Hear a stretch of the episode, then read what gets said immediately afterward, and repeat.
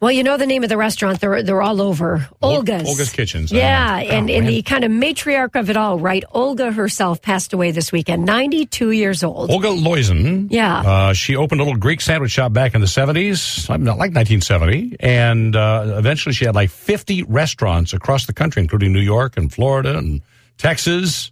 And of course, most of here in Michigan. You know what's so amazing about that? She was the first woman to secure a business loan from her local bank. How about Very that? To nice. get all of that started. She, but she did okay with that. She, yeah, I would say she did. I love Olga's restaurants. I, I absolutely love the food there, and I will never forget. My dad knew um, knew Olga's. Mm-hmm. You know Matter how of I knew fact, that? I, yeah, tell me. There's a picture right here in the Freep. There's a long, long, long story in the Freep this morning, and there's a great shot of. Uh, and here's I'll, I'll read you the, the the slogan underneath it. Here, Okay. The, the cut line.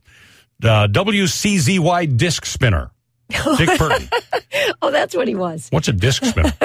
Poses for a photo with Olga, founder of the Olga's Kitchen chain back in 1987. And he's got he's like trying to stuff something about the size of his head And Olga. into his mouth. Yes. That uh, what is it? The re- traditional I don't know Olga what that- you think? what- what Although do you my think that dad is he's doesn't eating there? like lamb, so knowing my dad, it was probably That's the, chicken original Olga. sandwich. That's the original. Original Olga. sandwich he's stuffing in his mouth there. Man, Yeah, very good. But uh, she, uh, yeah, she. We would go to Olga's restaurants, and Mm-hmm. the neat thing about her is that she would go around town and visit different Olgas and just kind of surprise Just people. pop into the Still, kitchen? even Oh, at yeah. her age in her nineties, even Yeah. though the business was sold to uh, Team, Uh, Team Showstack, Showstack, yeah. locally, she would go. And I remember being out at um, like Oakland Mall when my dad would do his radiothon when he was at WMC here. Uh-huh.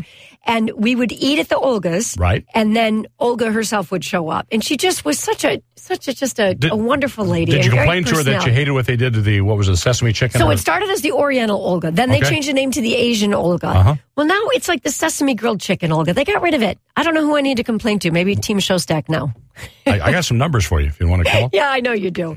But Olga will be missed. She was an amazing woman, and, and I just want to say here that it it what speaks to her uh, what she cared about. In lieu of flowers, the family is asking to make donations to her memorial fund. And what does that memorial fund do? Mm-hmm. It benefits young women with a passion for entre- entrepreneurship. There you go. So I guess very she was cool. blazing the trail way back when, and so she continues to do so. That's great, Olga. I'll have an Olga on her today.